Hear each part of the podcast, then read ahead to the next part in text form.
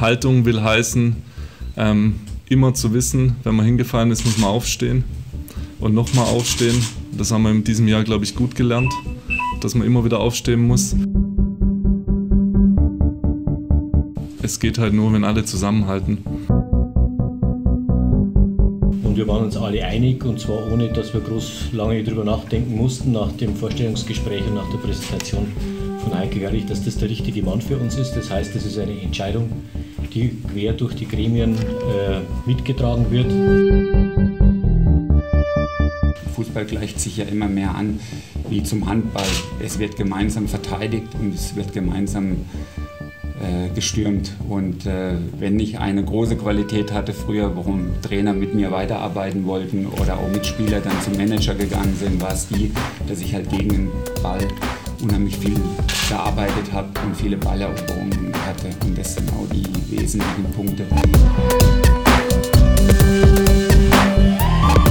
Wir haben Ihnen tatsächlich bis zum heutigen Tag eine Personalie unterschlagen.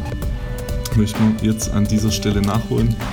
Achim Bayerlotzer steht bis 30.06.2022 beim Jan Regensburg unter Vertrag. Ich glaube, das war ja schon auch äh, deutlich erkennbar, dass ich mich wahnsinnig wohl gefühlt habe in, in, Regensburg und natürlich beim Jan speziell, dass es ein ganz tolles Jahr war, das wir da äh, erlebt haben und mir auch die, die Art und Weise, wie sich der Verein entwickelt hat in den letzten Jahren. Ja, ich konnte das ja, wie gesagt, ich habe ja auch schon mal vor vier Jahren jetzt äh, mit Christian gesprochen und die Entwicklung, die der, der Verein nimmt, einfach grandios ist und es insofern natürlich auch für mich äh, eine klasse Geschichte, eine tolle Geschichte ist, daran teilzuhaben, an dieser Entwicklung und die natürlich auch in gewisser Art und Weise auch äh, ja, vielleicht mitzugestalten. Das ist etwas, was ähm, ja, worauf ich mich sehr freue und ähm, insofern war es dann auch konsequent, ähm, den Vertrag entsprechend so zu verlängern.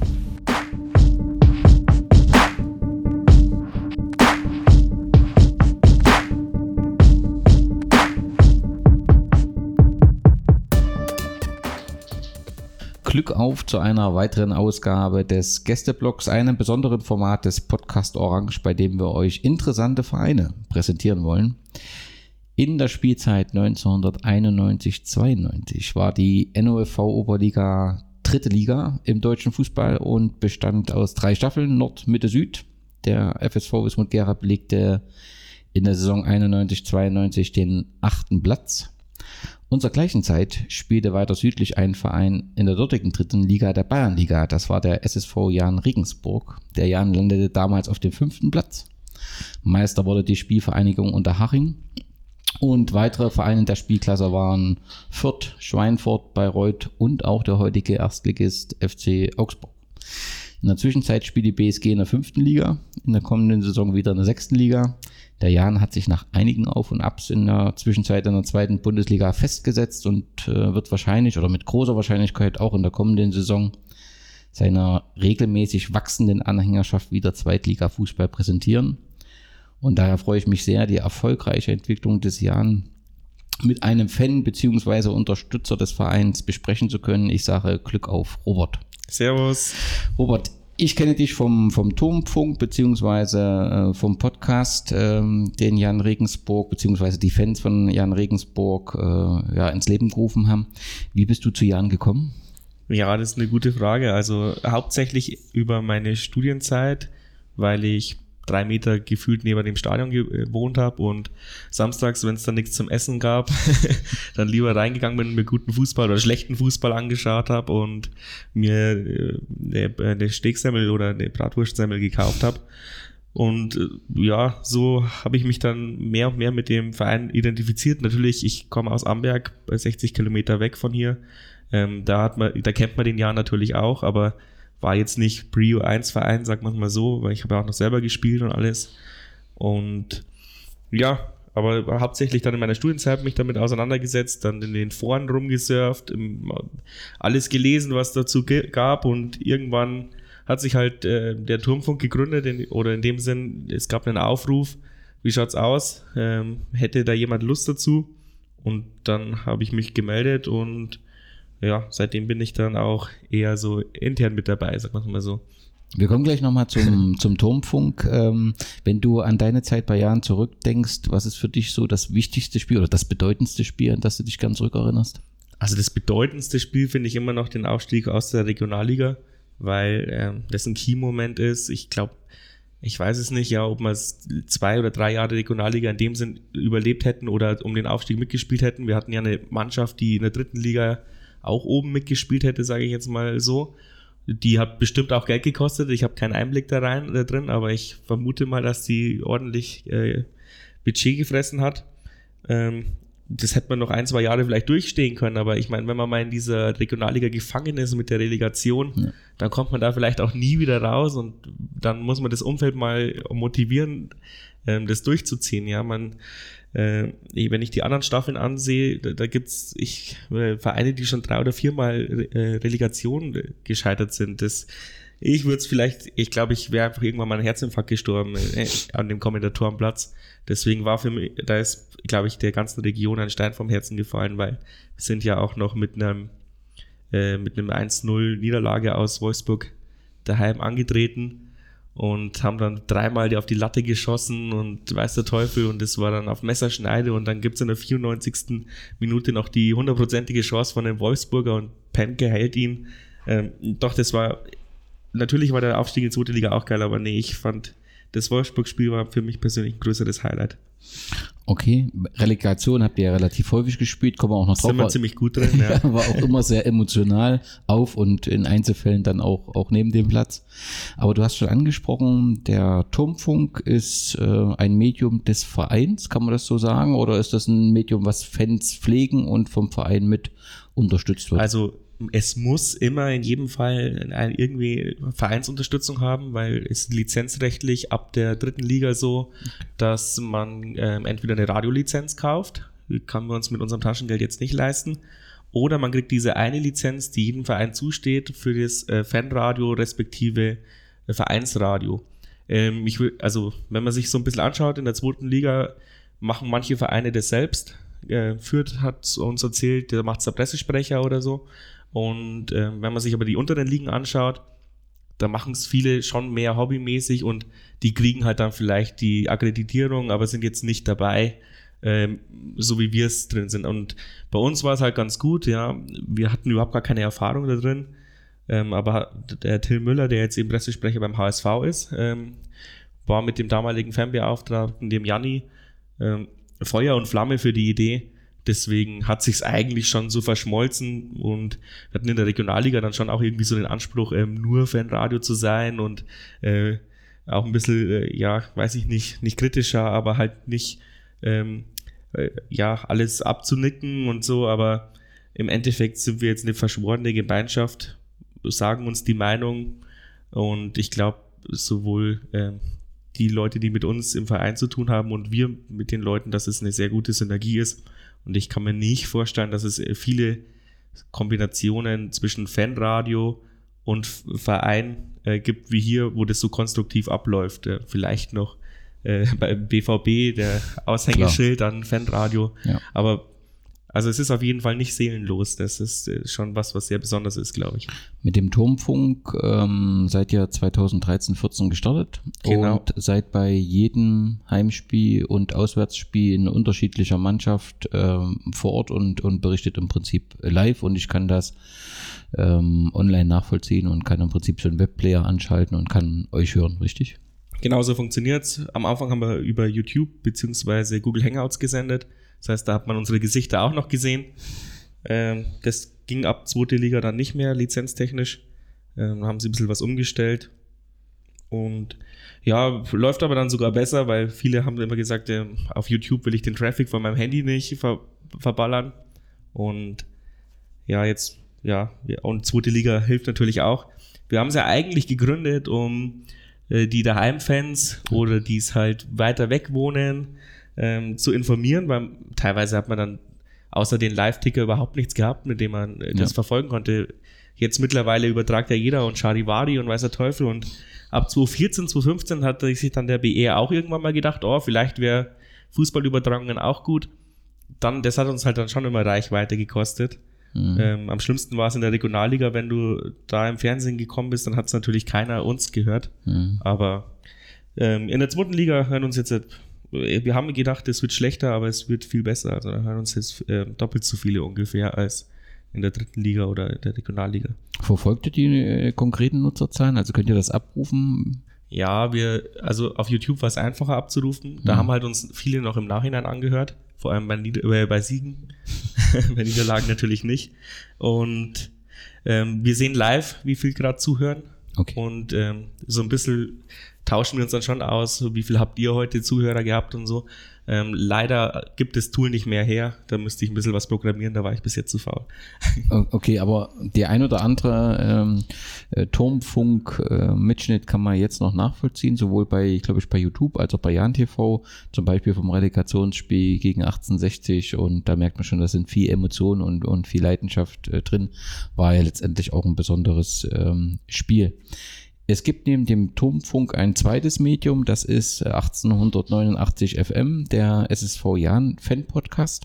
Wie ist der entstanden? Und da bist du ja auch immer mal mit dabei. Ja, der, der, der Stefan Dillinger, den kannte ich da vorher auch nicht. Ja, ist äh, sehr Podcast begeistert, macht einen Wissenschaftspodcast, mittlerweile auch einen Laufpodcast. Und der hat gemeint, ja, wieso hat so eine Fußballstadt wie Regensburg keinen Fußballpodcast? Er ist jetzt auch nicht der größte Fußballfan, aber er will unbedingt äh, dass es so einen Podcast gibt, wie kann man das vorantreiben? Der mhm. hat dann dem Verein geschrieben, glaube ich, und die haben dann gesagt, ja, setz dich halt mal mit den Jungs von Turmfunk auseinander, wenn sich jemand auskennt, dann die. Und so ist der Kontakt zusammengekommen äh, und naja, da ich durch meine Selbstständigkeit mit der flexibelste in der, in der Truppe bin, dann kann man mir natürlich auch irgendwann mal sagen, äh, am Montagmorgen schreiben, hey, heute Abend nimm mal auf, bist du dabei? Das klappt halt bei den anderen Berufstätigen jetzt nicht so. Und deswegen halte ich mein Gesicht immer überall rein, auch hier. Ja, schön, dass das auch so schnell ge äh, geklappt hat. Ähm, Gibt es da Rückmeldungen zum Podcast? Also das eine ist ja ein, ein Fan-Podcast, äh, ist im Prinzip äh, mit dem Turmfunk bist du ja als Fan sehr nah am Verein. Das, der Podcast ist ein reines Fan-Medium, beziehungsweise ihr interviewt zwar immer mal einen Geschäftsführer, einen Spieler und so weiter. Aber trotzdem ist es ja ein Fan-Podcast, wo man auch mal vielleicht Dinge anders sieht als ein Trainer, als ein Spieler oder als ein Vereinsoffizieller. Gibt es da Rückmeldungen seitens des Vereins und seitens der Jan-Fans? Ähm, also seitens der Jan-Fans ist es halt immer schwierig. Also es gibt jetzt keine große Diskussionswelle auf Facebook oder so, was man sich manchmal vielleicht wünschen würde, ja, weil man ist ja von Feedback abhängig. Ja. Und man hat eigentlich nur die Hörerzahlen, um zu überlegen, war es jetzt gut oder war es schlecht. Also da würde man sich schon mehr Feedback wünschen. Aber an den Auswärtsfahrten, ja, da kommt dann jeder zu mir her und sagt, das war gut, das war schlecht. Und also persönliches Feedback kriege ich viel. Und wir fahren ja mit dem Turmfunk auch auswärts mit dem Medienteam, also auch mhm. Pressesprecher dabei und Fanbeauftragter und so. Ja, und da kriege ich natürlich auch äh, Feedback über Gutes sowie über Schlechtes und so. Und äh, ja, und wo, wo dann halt hieß, ja, okay, die Spekulationen, die ihr die hattet, waren interessant, aber so wird es vielleicht doch nicht kommen. die ja. Information hätte ich dann natürlich lieber vor dem Podcast gehabt, aber meistens kriege ich sie erst danach.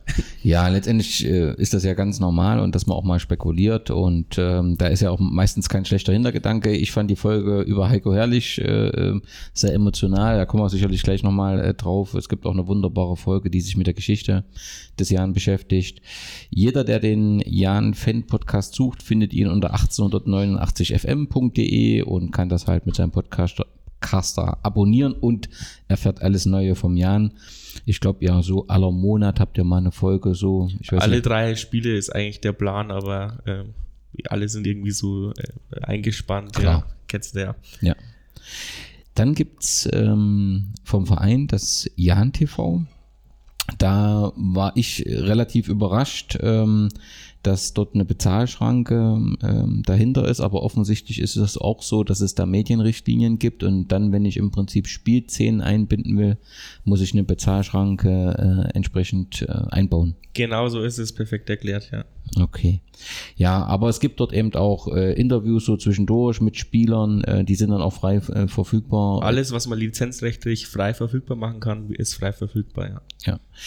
Und als, als letzten Block die Fanforen. Ich habe zwei gefunden, den jangraun.de und janfans.de. Auch dort wird recht intensiv diskutiert. Ja, man, man sagt ja immer so, die Foren sind ausgestorben. Ich habe das Gefühl, dort auf jeden Fall nicht. Und äh, da hat man natürlich die ganze Breite äh, der Meinungsvielfalt in jederlei Hinsicht, aber äh, es wirft auch einen Einblick in einen lebendigen Verein, finde ich persönlich. Finde ich auch, ja. Ich, beide Foren haben so ihre Berechtigung und sind unterschiedliche User drin. Also ja, ist gut, ja. Also besser als bei anderen Vereinen, weil wir, wir posten ja auch immer die Vereinsforen-Links von den anderen Vereinen bei manchen ist halt brutal ausgestorben. Hm. Aber ich bin ein großer Foren-Fan. Also ich bin, könnte man könnte sagen, ich bin fohensüchtig. Also ich diskutiere gerne. Okay. okay. Ja, so viel zum Komplex Medien des Jahren.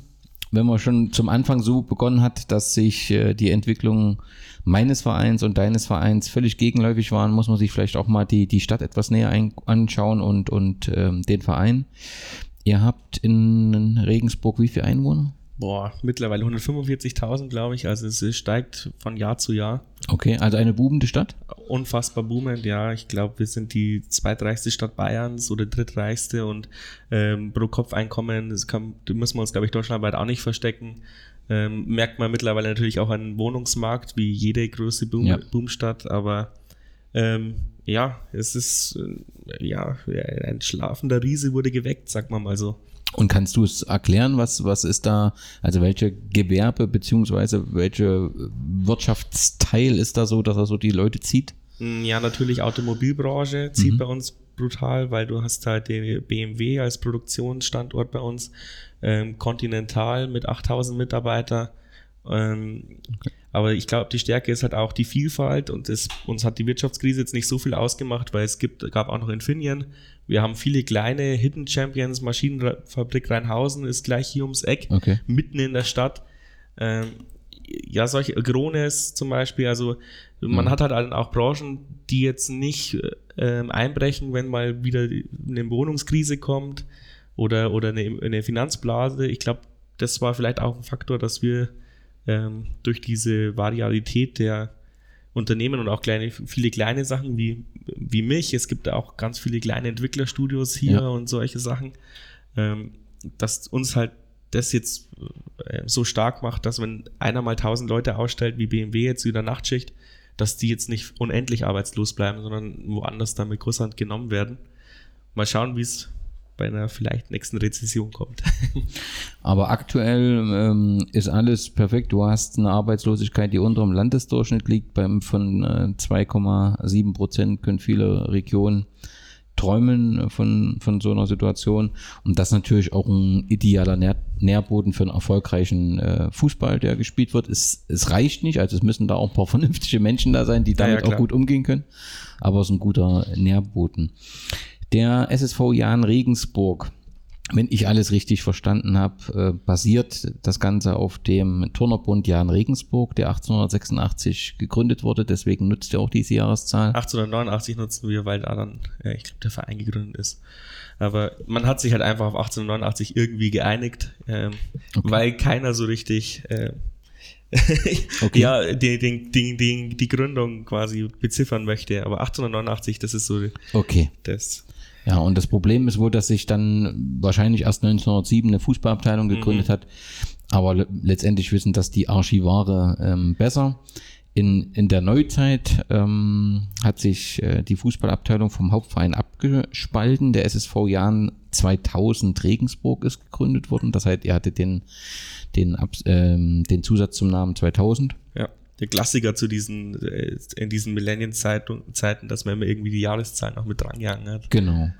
Dann hat es offensichtlich in Regensburg ähm, ja, eine Fusion, eine Zusammengehen ähm, äh, gegeben. Es gab da eben offensichtlich noch einen zweiten Verein, die SG Post Süd Regensburg, die sich dem Jahr 2000 angeschlossen hat, 2002. Und dann sieben Jahre später, 2009, ist das passiert, was in vielen äh, Vereinen passiert. Man hat ähm, U21, U19 und äh, die Männerbereich in die GmbH und KKG ausgegliedert. Ist dir was bekannt, äh, dass es dazu hier Diskussionen, kritische Nachfrage, das ist ja schon ein sehr emotionales Thema in verschiedenen Vereinen. Ähm, hier habe ich so das Gefühl, also ich habe nichts gefunden, dass es da große Proteste, Kritik etc. gab. Das lief hier scheinbar sehr geräuschlos. Habe ich jetzt auch nicht mitbekommen. Wie gesagt, das ist jetzt nicht so meine Hauptzeit gewesen, aber Ähm, ich glaube, damals war es halt finanziell wahrscheinlich auch nicht so der Hammer, Ja. dass es einfach dann stillschweigend hingenommen wurde, weil es dann alternativlos war, schätze ich mal. Aber da sollen sich andere ähm, eine Meinung bilden oder ja, kann ich deinen Zuhörern leider so nicht erzählen. Okay. Keine Ahnung. Also ich habe nur gefunden, dass äh, 90% der Aktien wohl vom Verein gehalten werden. Das ist ja dann äh, doch der deutlich überwiegende Teil und, und 10% von diversen Investoren. 2016 habt ihr dann die Zahl 2000 wieder rausgestrichen und es war wieder der SSV Jan Regensburg. Ja. Und ähm, eins ist mir noch auch in der äh, Chronik, ähm, die ihr beim Podcast präsentiert habt, aufgefallen. Ähm, während bei Wikipedia und verschiedenen Nachschlagenwerken eure Vereinsfarben mit weiß-rot angegeben werden, wird dort nochmal darauf hingewiesen, dass eure Farben rot-weiß sind. Und wenn ich es richtig verstanden habe, hat das mit den Stadtfarben zu tun, richtig? Ja, glaube ich schon. ich sage jetzt mal selbstbewusst ja. Oh, dann, dann wird das auch äh, äh, so sein. Gut. Wenn wir dann, auch wenn äh, du natürlich zu Recht sagst, äh, ich war da noch nicht dabei und so tief stecke ich in der Geschichte noch nicht drin, äh, die Geschichte so oder die sportlichen Meilensteine ganz kurz durchgehen, dann spielt eins immer eine große Rolle, der die Ära Hans Jakob. Also da ist, ich glaube, ihr habt eine Tribüne, die ist noch.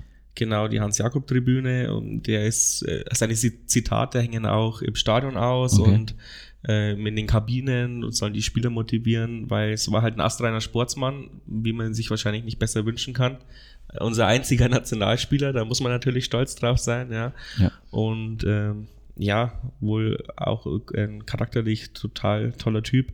Und wie gesagt, hat so Zitat- Zitate ge geprägt, wie man muss halt alles für den Verein geben und es gibt Leute, es gibt Mannschaften, die, äh, die haben die besten Individualisten äh, und werden dann trotzdem von, von äh, Mannschaften geschlagen, die Ja. zusammenhalten. Und das ist natürlich äh, ja, Gold wert und natürlich, wenn man dann noch so erfolgreich ist und so eine Einstellung hat, dann beweist es natürlich, dass man auch recht hat. Ja. Hans Jakob war Torhüter. Ähm, ich habe gefunden, er hat in 38 Mal für Deutschland ähm, gespielt. Und ähm, eins, was so besonders beschrieben wird, ist, ähm, es war damals wohl eine Endrunde um die süddeutsche Meisterschaft und da habt ihr wohl den ersten FC Nürnberg geschlagen und äh, damals waren 8000 Zuschauer am, am Jahrenplatz und ähm, das war auch ein Grund wohl dieser Erfolg, warum dann die Tribüne im Jahnstadion ähm, gebaut wurde. Also er hat eine Ära geprägt und das geht bis heute. Nach dem Zweiten Weltkrieg seid ihr immer zwischen erster und zweiter Liga irgendwo rumgependelt. Regionalliga Süd eine Zeit lang, zweite Bundesliga Süd. Das Schlimmste äh, ist euch am 1. Juni 1996 ähm, passiert. Also das wird überall beschrieben als der Tiefpunkt der Vereinsgeschichte, weil ihr dort zum ersten Mal in die fünftklassige Landesliga abgestiegen seid. Ja. Und es muss damals eben noch diesen Lokalrivalen Post-Süd Regensburg gegeben haben, der nunmehr die Nummer eins in der Stadt äh, war. Offensichtlich habt ihr das aber gut genutzt und habt dann Manager und Trainer 1999 von ihnen genommen. Die sind ja dann offensichtlich auch äh, zu euch gekommen und es hat dann äh, funktioniert, dass ihr in die Bayernliga aufgestiegen seid, 2000 Meistertitel in der Bayernliga und ähm, ab dann 2000 äh, wolltet in die Regionalliga oder durch den Meistertitel in der Bayernliga äh, wart ihr für die Relegation äh, qualifiziert, habt dort gegen Sandhausen und FSV Frankfurt gespielt, war dort erfolgreich und seid als einzigster Verein in die zweigleisige Regionalliga aufgestiegen. Und das war eben der, das Geburtstag des SSV Jahren 2000. Dann habt ihr es 2003 in die zweite Bundesliga äh, geschafft. Ähm, dann zum ersten Mal nach 20 Jahren wieder im Profifußball, aber da ging es sofort wieder zurück. Und ähm, was vielleicht noch ein wichtiges Datum war, war 2008. Da habt ihr euch äh, den neunten Platz in der damaligen, hieß das Regionalliga? Wahrscheinlich Regionalliga, weil ihr dann ja, also in der das war Regionalliga, ja. Genau, und da wurde ja die, die dritte Liga, die eingleisige, äh, geschaffen. Ähm, Ich glaube, der neunte Platz war der Mindestplatz, den man war, das war musste. genau der Ja. letzte Platz. Also es war keine gute Saison, aber ihr habt es eben geschafft, da in der eingleisigen dritten Liga zu bleiben. Und wenn ich äh, ähm, Wolfgang oder Gerd Otto richtig verstanden habe, war das halt auch ein ganz wichtiger Punkt. Wenn man das nicht geschafft hätte, dann wüsste man nicht, ob äh, Jan heute so gut dasteht, wie es da steht. Ja, das ist ja immer die Frage bei Ja. uns, ja, weil hätte noch wer Geld reingeschossen oder nicht, das war ja immer die Frage. Ja. Gut, und dann beginnt die große Zeit der Etablierung im, im Profifußball. ähm, 2008, 2009 eben in dieser eingleisigen dritten Liga äh, hat euch wohl kurzfristig euer Trainer verlassen und was dann dazu führte, dass man dann Markus Weinzierl verpflichtet hat, ähm, der ja die Klasse mit dem Jan halten konnte in den kommenden Saison, sodass ihr in der eingleisigen dritten Liga euch äh, etabliert habt. Ja. Ähm, ja, was war dann 2011, 2012? Da habt ihr sogar den dritt, genau, den dritten Platz in der Relegation, äh, in der dritten Liga, habt dann gegen den Karlsruher SC gespielt, ein 1-1 im Hinspiel, 2-2 im Rückspiel und seid damit aufgestiegen. Da ähm, hat sich Olli Hein dann unsterblich gemacht. Ja. Das muss doch ähm, ein sehr, also erstens war es ja sehr knapp, äh, die Karlsruher auch mit einer großen Fangruppe, also ich kann mich nicht mehr so im Bild erinnern, aber wie immer bei Relegation, glaube ich, war da auch viel ähm, Frust. Oh äh, ja, also ich, ich habe Geschichten gehört, ich war ja selbst nicht dabei, habe es nur äh, hier in Regensburg angeguckt. Ähm, da gab es wohl Bedenken, ob man überhaupt aus dem Block rauskommt in dieser Nacht, weil die Karlsruher Fans wohl den äh, Fanblock ziemlich belagert haben zu dem Zeitpunkt. Also da ging dem einen oder anderen schon den Stift dann noch. ähm, wenn die Polizeikette das nicht gehalten hätte, weiß nicht, was passiert wäre. Ich glaube, der KSC ist uns auch immer noch nicht sehr wohlgesonnen. Aber Mai, so sind halt Relegationen, gell? Ja, aber ähm, nicht wohlgesonnen, gab es da irgendwie unklare oder knappe Entscheidungen in dem Spiel? Ist mir nicht so bewusst sein, aber. Boah, würde ich jetzt nicht, äh, könnte ich mich jetzt nicht aus dem Fenster lehnen, aber natürlich haben die gedacht, das ist Nick Marty Wiesen. Klar in dem Sinn, ja, gegen den Jan, äh, wer kennt den, ja. wie, sich, wie sich halt so viele denken. Und äh, dann haben wir halt ähm, auch dieses Traumtor von Olli Hein, dieser Weitschuss, ähm, das dann doch irgendwie geschaukelt, wie wir es halt immer irgendwie in der Relegation schaukeln. Und äh, ja, aber sonst ist, ich weiß nicht, ich glaube, es ist fanmäßig auch nichts vorgefallen. Es war halt einfach bloß brutaler Frust vom, von den KSC-Fans. Ja. Weil ich meine, wir haben sie ja auch irgendwie in die Versenkung geschossen. Die sind dann zwar jetzt wieder hochgekommen, aber mittlerweile haben wir sie ja auch wieder überholt. Klar, und das war schon äh, für einen KSC als ehemaliger Bundesligist, äh, ist das schon eine extrem schwierige Situation gewesen. Ja. Das kann man schon emotional nachvollziehen, äh, dass da viel Frust äh, dabei ist. Ja, ähm, ihr seid aufgestiegen. Ähm, unmittelbar danach habt ihr euren Trainer verloren. Ähm, Weinzel ist dann zum FC Augsburg ähm, gewechselt. Ähm, aber das zieht sich ja so ein bisschen wie ein roter Faden äh, durch, dass die erfolgreichen Trainer letztendlich von euch in die Bundesliga gehen, dort unterschiedlich auf unterschiedlich erfolgreich sind, aber letztendlich ja, also äh, Trainer Weinziel war ja auch äh, bei euch Spieler, wenn ich es richtig in Erinnerung habe. Ja, hab. der ist aus, äh, aus der Verletzung, glaube ich, heraus Trainer genau, geworden. Genau, also das ist bei euch schon immer etwas ähm, Besonderes. Ja, in der, ihr seid dann aufgestiegen, aber standet im Prinzip ein Jahr später dann als ähm, April 2013 als Absteiger aus der zweiten Bundesliga fest. Ja, und wir haben aber gar nicht so schlecht gespielt in der zweiten Bundesliga-Saison, sondern waren halt einfach unheimlich naiv. Wie der Knackpunkt war damals, wo wir die 2-0-Führung daheim gegen ähm, Köln verspielt haben. Ich glaube, jeder Jan-Fan hat dessen Trauma immer noch im Hinterkopf. Das ist so ungefähr wie bei die Schalker, diese verlorene Meisterschaft. Das ist bei uns dieses Köln-Spiel in der zweiten Bundesliga. Okay. Und ähm, ja, die haben halt dann noch 3-2 gewonnen und ich weiß gar nicht, 87., 89., 94. Minute oder so waren, waren die Tore und das dritte war dann, glaube ich, so ein 40 Meter Weitschusstor. Okay. Also unfassbar, sowas erlebt man nicht zweimal, aber jetzt machen wir meistens diese Spiele. Ja. Aber damals war es noch nicht so weit, sondern da folgte eben äh, in der vierten zweite Ligasaison stand der vierte ähm, Abstieg ähm, Ende 2000 äh, oder im, im, Sommer 2013. So dass es dann ähm, weiterging in der dritten Liga, aber auch dort lief es irgendwie nicht so richtig und so, dass äh, im Sommer 2015 ihr nach einer 1-2 Niederlage beim HFC in die Regionalliga, also die vierte Liga, äh, abgestiegen seid und damit wart ihr erstmals seit 2008 nicht mehr im Profifußball vertreten. Ja, ja das war hart. das war deswegen auch hart, weil ihr genau dort ähm, das neue Stadion gebaut habt, die Continental Arena, so heißt sie, glaube ich, richtig? Sie ist ja richtig. Wir nennen es natürlich trotzdem Jahn-Stadion, aber okay. richtigerweise Continental Arena. Ja, und ähm, das hätte man natürlich ähm, dann gern im Profibereich gemacht. So musste man es äh, in der Regionalliga äh, machen. Ähm, sportlich lief es aber dann trotzdem in der Regionalliga ganz gut. Äh, eigentlich ganz, ganz gut. Ähm, doch dann hat man den Vorsprung von zwölf Punkten auf Wacker Burghausen, die ja mit denen ihr ein angespanntes Verhältnis habt, Ja. irgendwie wieder geschmolzen war. Und dann wurde Christian Brandt freigestellt und als Nachfolger wurde Heiko herrlich präsentiert. Ja, auch eine relativ ähm, mutige Entscheidung, weil Christian Brandt ist ja als Tabellenführer entlassen worden. Ähm, macht man ja auch nicht so oft. Okay. Gibt es da Hi- Hintergründe, warum er das gemacht hat? Also hat es da atmosphärisch nicht mehr so gepasst? So richtig hintergründig kann ich sagen, ja. Also ich würde sagen halt, dass ähm, äh, zum einen nochmal einen neuen Impuls geben. Mhm. Das war ziemlich wichtig. Und ähm, zumindest zwischen, äh, zwischen, äh, zwischen Vorstandschaft und Christian Brandt ist auf jeden Fall nichts passiert. Also die sind ja im Guten auseinandergegangen. Ähm, dann gab es noch so eine Aktion von der Mannschaft, ähm, äh, Brandt bleibt oder ich weiß gar nicht, was auf den T-Shirt stand. Okay. Also es war sehr emotional, alle wollten irgendwie, dass er bleibt, plus ähm, die Fans haben halt total, also wurde eigentlich auf die Fans gehört und weniger auf äh, das innere Bauchgefühl, glaube ich. Okay. Und ich weiß es dann gar nicht, also ich wüsste, weiß nicht, wie es, wie es im Hintergrund gelaufen ist, aber die Fans wollten Brand raus haben.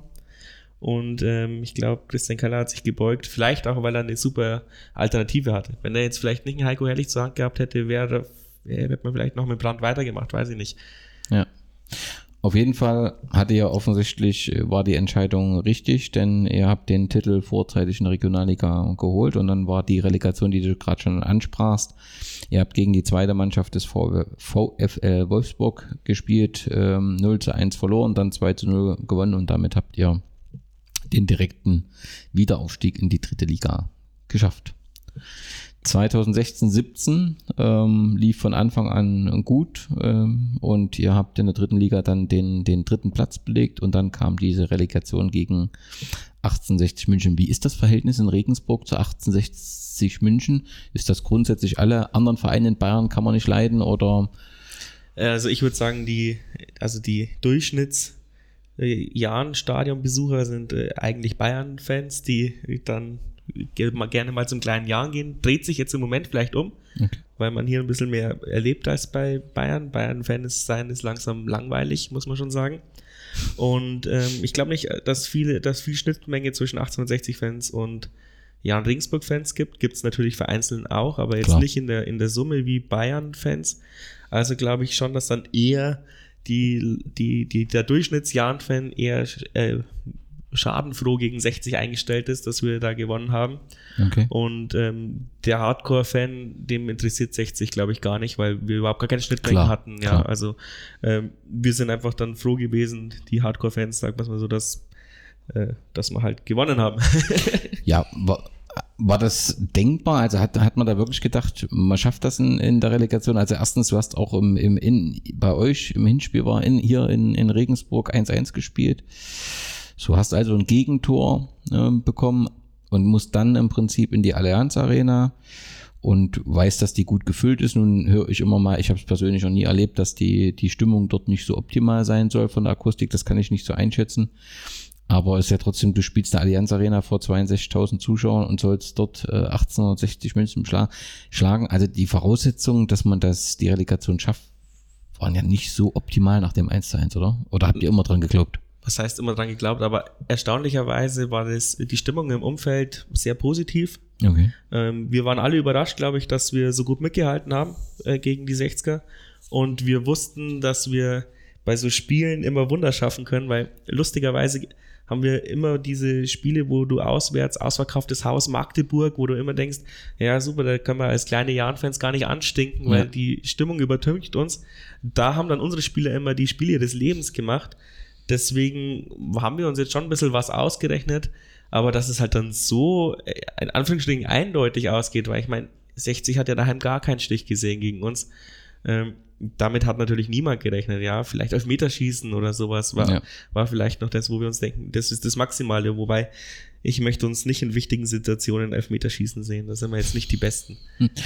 Okay, warst du damals mit äh, beim Spiel in München? Ja, ich war im Fanblock gestanden. Ähm, ich habe ausnahmsweise mal nicht kommentiert, aber das Hinspiel habe ich kommentiert. Also das 1 zu 1 habe ich kommentiert.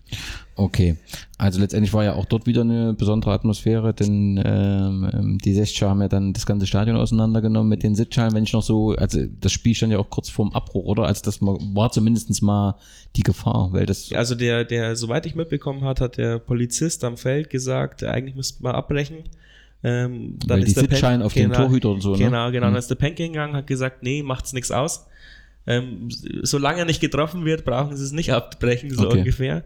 Und ähm, das hat ihn ja auch so ein bisschen unsterblich gemacht, ja, dass er dann, wie man, wenn man das im Fernsehen nochmal anschaut, im Stadion, habe ich es gar nicht so mitbekommen, ja, aber wie er dann halt locker flockig hingeht und die Sitzschale aus, den, genau. aus dem äh, Stadion schmeißt, äh, aus dem Tornetz schmeißt. Äh, das war schon beeindruckend, dass die da so cool blieben. Und was mich auch beeindruckt hat, war, dass die, die 60er waren halt gelähmt, ja, nach diesem Spielabbruch oder, oder Spielunterbrechung ähm, waren die 60er Spieler völlig weg von der, von der Spur. Des, also die haben da mit ihrer Mannschaft keinen Gefallen getan. Ja. Und wir haben uns im Mittelkreis aufgewärmt.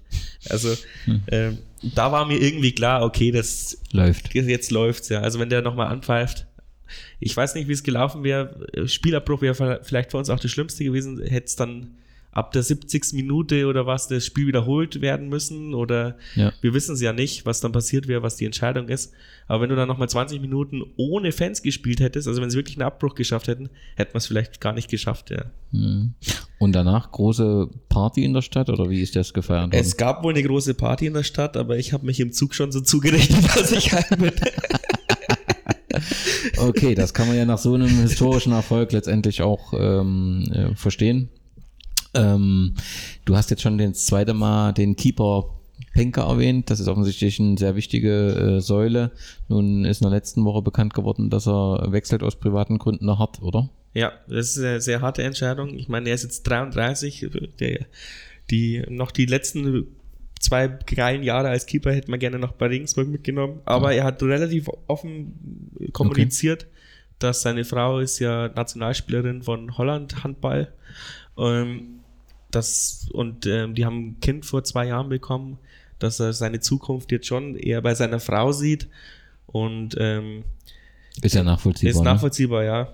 Das Einzige, was halt bitter wäre, wenn er jetzt, wenn er das so kommuniziert hat und dann doch irgendwie zur Union Berlin wechselt oder irgend sowas, ähm, wo du halt auch so weit weg ist von Holland, aber er ist jetzt nicht jemand gewesen, der treue Bekenntnisse noch und nöcher gemacht hat, sondern immer offen kommuniziert hat.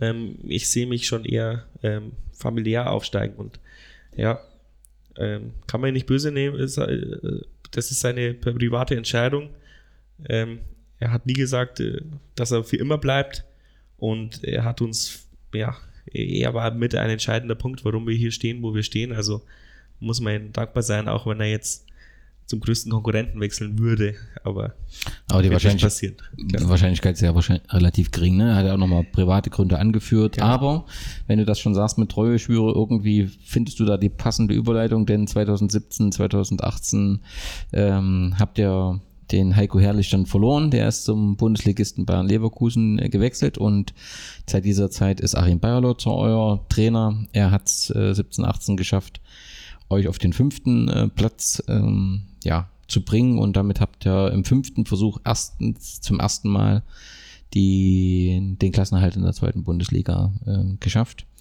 Und das, wenn meine Informationen, die man so im Netz findet, stimmen mit rund 7 Millionen Euro mit einem Etat, der sehr, sehr klein ist oder wenn nicht sogar der, relativ, der kleinste. Ja, relativ lächerlich war in dem Vergleich, ja. Ja. Und ähm, auch aktuell steht er auf dem achten Platz in der aktuellen ähm, Saison. Ähm, ja, zufrieden?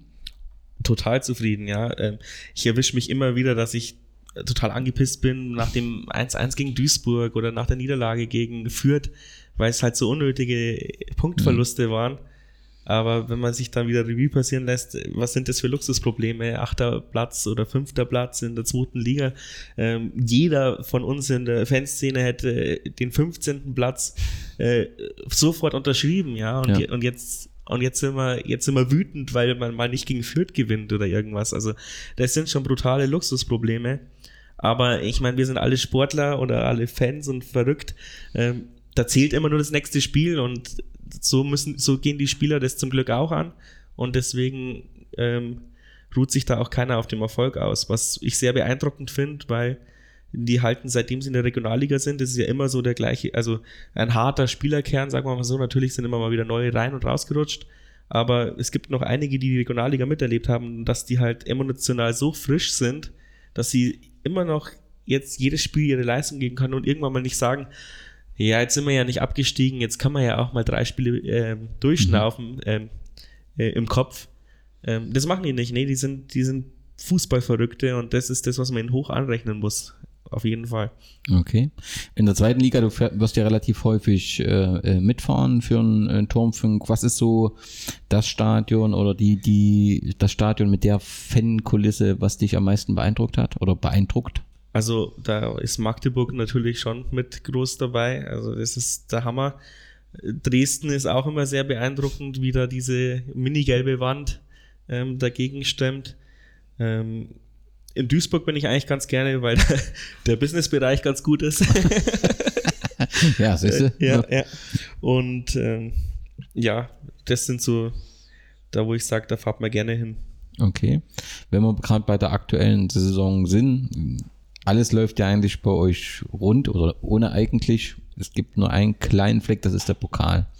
ähm, da seid ihr ähm, bei Chemie Leipzig, die den, den Sachsen-Pokal gewonnen haben, ausgeschieden. Was ist denn dort passiert? Ich kann es so nicht erklären, ja. Also wir haben da, wir sind da in die schlimmsten ähm, Toto-Pokalzeiten, also es ist unser Landespokal, zurückgefallen. Ähm, ja, wir haben vielleicht nach dem 1-0 gedacht, das wird schon, also die, die haben ja überhaupt spielerisch gar keine Chance gehabt und wir haben die dann ein bisschen laufen lassen und haben gedacht, ja, nach dem 1-0, wir gewinnen das mit unserer individuellen Klasse, da muss man sich nicht anstrengen. Und vielleicht war auch noch die Vorbereitung ein bisschen zu sehr in den Knochen. Ich weiß es nicht, aber auf jeden Fall war es dann nach dem 1-0 Grottenkick davor war es ein sehr gutes Spiel, Hm. ähm, fand ich von unserer Seite. Und dann hat man sich vielleicht auch ein bisschen beeindrucken lassen von der Kulisse. Ähm, das, hat, das hat wohl so alles mit eingestellt, weil ähm, bloß weil wir da das 1-1 fangen, hätte es ja noch nicht geheißen, dass wir es verlieren, weil Ja. muss man halt den Schalter umdrehen. Aber sie konnten den Schalter nicht umdrehen und dann, als das 2-1 dann fiel, ähm, dann hatten wir irgendwie gar keinen Auftrag mehr, weil das Stadion äh, das, Völlig eskaliert das hat völlig eskaliert und vielleicht hat uns das ausnahmsweise mal beeindruckt, lustigerweise, weil bei auf 60 hat uns das auch nicht beeindruckt, aber da ging es vielleicht dann doch um irgendwie mehr Blamage, weil bei 60 konnte man sich nicht blamieren, weil jeder hat mit einer Niederlage gerechnet, in Anführungsstrichen. Ja. Und da kann man sich dann auf einmal blamieren, ja. Man, man, jeder geht davon aus, der Zweitligist muss ja bei dem Oberligisten gewinnen. Aber es ist halt nicht so, weil an schlechten Tagen spielen wir auch noch wie ein Regionalligist. Oder zu dem Zeitpunkt jetzt nicht mehr vielleicht. Ja. Äh, warst du mit dort? Ich habe kommentiert. Okay, Ja. ein Stadion ist doch schon beeindruckend, oder? Das Stadion ist beeindruckend und äh, aber es war halt, wenn man es natürlich jetzt mittlerweile zweite Liga gewöhnt ist an, an Arbeitsmitteln, war schon Okay, sehr anstrengend, da zu kommentieren. Ähm, vor allem, ich will nicht lästern, aber vor allem war der, ja, der Fan, das Fanradio von denen auch sehr witzig. wenn, man, wenn, man, wenn man da mit einem Ohr zuhört und selber kommentieren muss, äh, es ist, Okay. es war herausfordernd. Ihr wart auf dem kleinen Vorsprung da oben dann gesessen, ne? Genau, da ist ja so ein Familienblock Ja, ja. mäßig und aber irgendwie war da keine Familie gehockt, sondern nur pöbelnde Leute vor uns. Das, Okay, das äh, war auch nicht einfach, wenn, wenn man kommentiert und natürlich bin ich pro Jan, wenn ich kommentiere und schreie da auch rein und dann hört sich jeder, äh, hört es natürlich auch jeder, der da drumrum hockt. Und dann drehen sich äh, irgendwie vier Meter Männer um, äh, äh, vier Meter breite Männer um und sagen, äh, das stimmt überhaupt nicht, was du da gesagt hast. Und, so. und ich kann nicht reagieren, weil ich muss ja weiter kommentieren. Das ist auch geil. ja, Chemie ist äh, ähm, speziell, aber letztendlich, ähm, wenn man so eine gute Ligasaison hat, kann man das äh, verschmerzen, auch wenn natürlich im Pokal immer mal der ein oder andere attraktive Gegner auf einen wartet. Aber letztendlich wird sich keiner, wenn ihr die Saison auf dem Platz, den ihr jetzt habt, oder sogar äh, vielleicht noch besser äh, abschließt, wird sich keiner beschweren. Nee, äh, das nicht, auf jeden Fall nicht. Aber, aber äh, uns ärgert es halt, dass wir immer so, wir sind schon eine sehr spezielle Pokalmannschaft. Also wir scheiden schon entweder unglücklich aus oder oder verhunzen solche, solche vier Klassenduelle so ungefähr. Also ich würde es mir schon mal wünschen, dass wir zumindest den Erwartungen gemäß äh, im Pokal abschneiden würden, sagen wir mal so. Ja, und dass du dann halt, also Pokal ist ja immer schön, wenn du dann eben mal einen höherklassigen nochmal da hast, den du sonst nicht da hast, oder hast eben mal Bayern oder was weiß ich. Ja, ne? oder mal auswärts in Dortmund oder sowas, Ja, ja. ja. Also solche Highlights passieren halt dann nur im Pokal, wie du schon sagst. Ja. Was ich bei Chemie gelesen habe, ist, dass man ähm, ähm, Respekt vor eurem Blog hatte und das ist äh, bei Chemie äh, ein höchstes Kompliment. Das habe ich an mehreren Stellen, auch in mehreren Foren gelesen. Also ähm, ihr habt sicherlich dann eine ganz gute Fanbasis jetzt in der Zwischenzeit, oder? Auf jeden Fall, vermutlich auch, weil es halt aus diesen, ich muss jetzt schätzen, 30 bis 50 Leuten ähm, stetig gewachsen ist. Ähm, die sind wa wahrscheinlich auch schon seit der Bayernliga-Saison teilweise dabei, also Ja. äh, oder viel länger.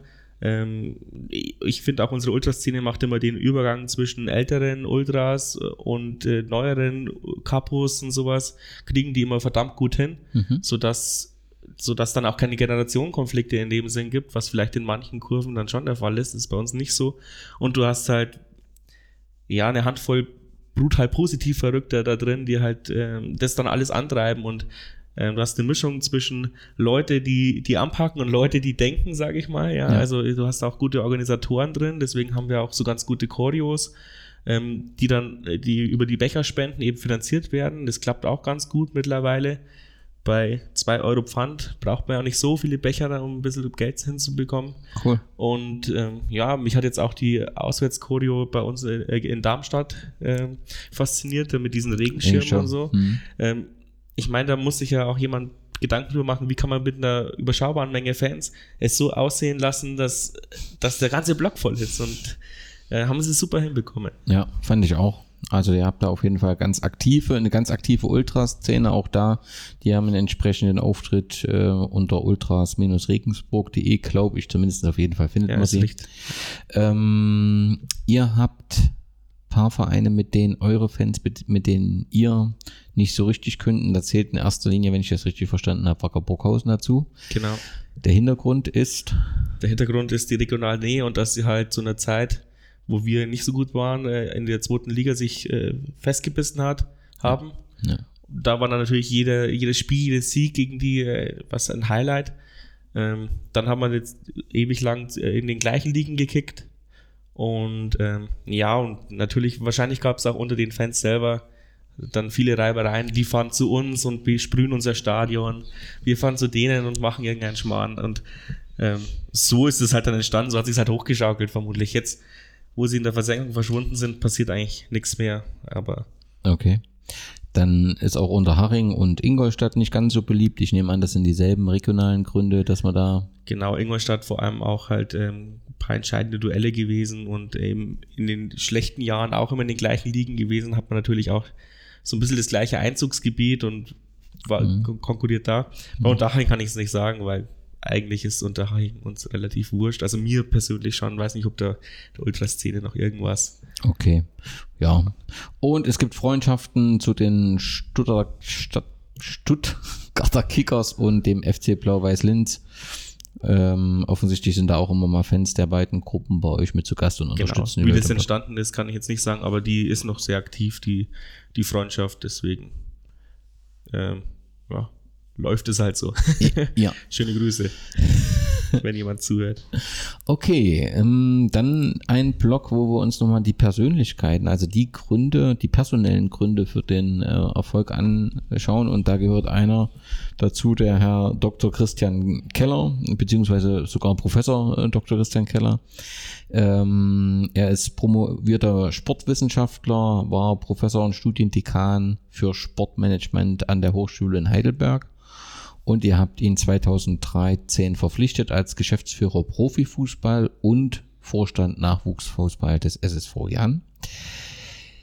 Was heute ne, wie eine Erfolgsgeschichte aussieht, fing gar nicht so gut an. Also es wurde da der Vorgänger Franz Gerber, der wo auch jetzt noch im Verein ist, äh, beurlaubt worden. Und ähm, deswegen hatte man erstmal Skepsis. Ähm, das liest man auch noch in verschiedenen Forenbeiträgen. Also Ja, also da wird ähm, seine Formulierungen und seine Wortwahl sehr kritisch hinterfragt. Ein Beitrag ist, verstehe jetzt auch, warum es nur mit Keller weitergehen kann, denn wer weiß schon, ob nach ihm nochmal so eine Lachnummer aufzutreiben ist. Also das ist aus 2015, hat sicherlich auch mit der entsprechenden sportlichen Situation zu tun. Und wenn man da so ein bisschen liest, äh, gab es da schon eine große Skepsis, beziehungsweise man hinterfragte auch im April 2015, ob eine Zusammenarbeit weiterhin sinnvoll ist. Also der Einstieg von ihm war alles andere als leicht, oder? Ja, vor allem halt die zweite Saison, wo er dann selber die Mannschaft zusammengestellt hat, weil 2013, 2014 hat er ja einfach so weitergemacht, was okay. da ist, so ungefähr. Ich, ich weiß gar nicht, ob es da große Transfers gab. Ähm, aber da lief es ja so vor sich hin. Man hat den gesicherten elften Platz gehabt und unter der Saison hat man auch nie das Gefühl gehabt, dass wir irgendwas mit Abstieg zu tun haben. Ja deswegen ähm, war es halt dann ein schwieriges Pflaster, weil äh, Stan Keller hatte dann schon den Anspruch, ähm, den Verein durchzuprofessionalisieren. Er hat unfassbar viel analysiert wahrscheinlich in dem Jahr und hat sich gedacht, die und die Stellschrauben muss ich unbedingt drehen, wenn wir in die zweite Liga wollen, weil ja. das war natürlich sein Anspruch in den nächsten fünf Jahren. Und ähm, dann hat er vielleicht ein bisschen zu viel gewollt, weil ähm, er hat halt dann den beliebten Trainer Thomas Stratos rausgeschmissen. Der war halt ist ein absoluter Gentleman, ja, und ähm, okay. total charismatisch. Ist halt schwierig, so jemanden nach einer Saison, wo du eigentlich deine Ziele nicht Abstieg erreicht hast, äh, zu sagen, ja, yeah, ist ein cooler Typ, aber äh, wenn ich, wenn ich meine Mannschaft entwickeln will, brauche ich trotzdem einen besseren Trainer. Mhm. Das ist, da hat er halt dann leider mit, mit Alex Schmidt in die, in die, in, ins Klo gegriffen. Mhm. Ähm, hat man wahrscheinlich gedacht, dass er ein besserer Ausbildungstrainer ist, als er dann war.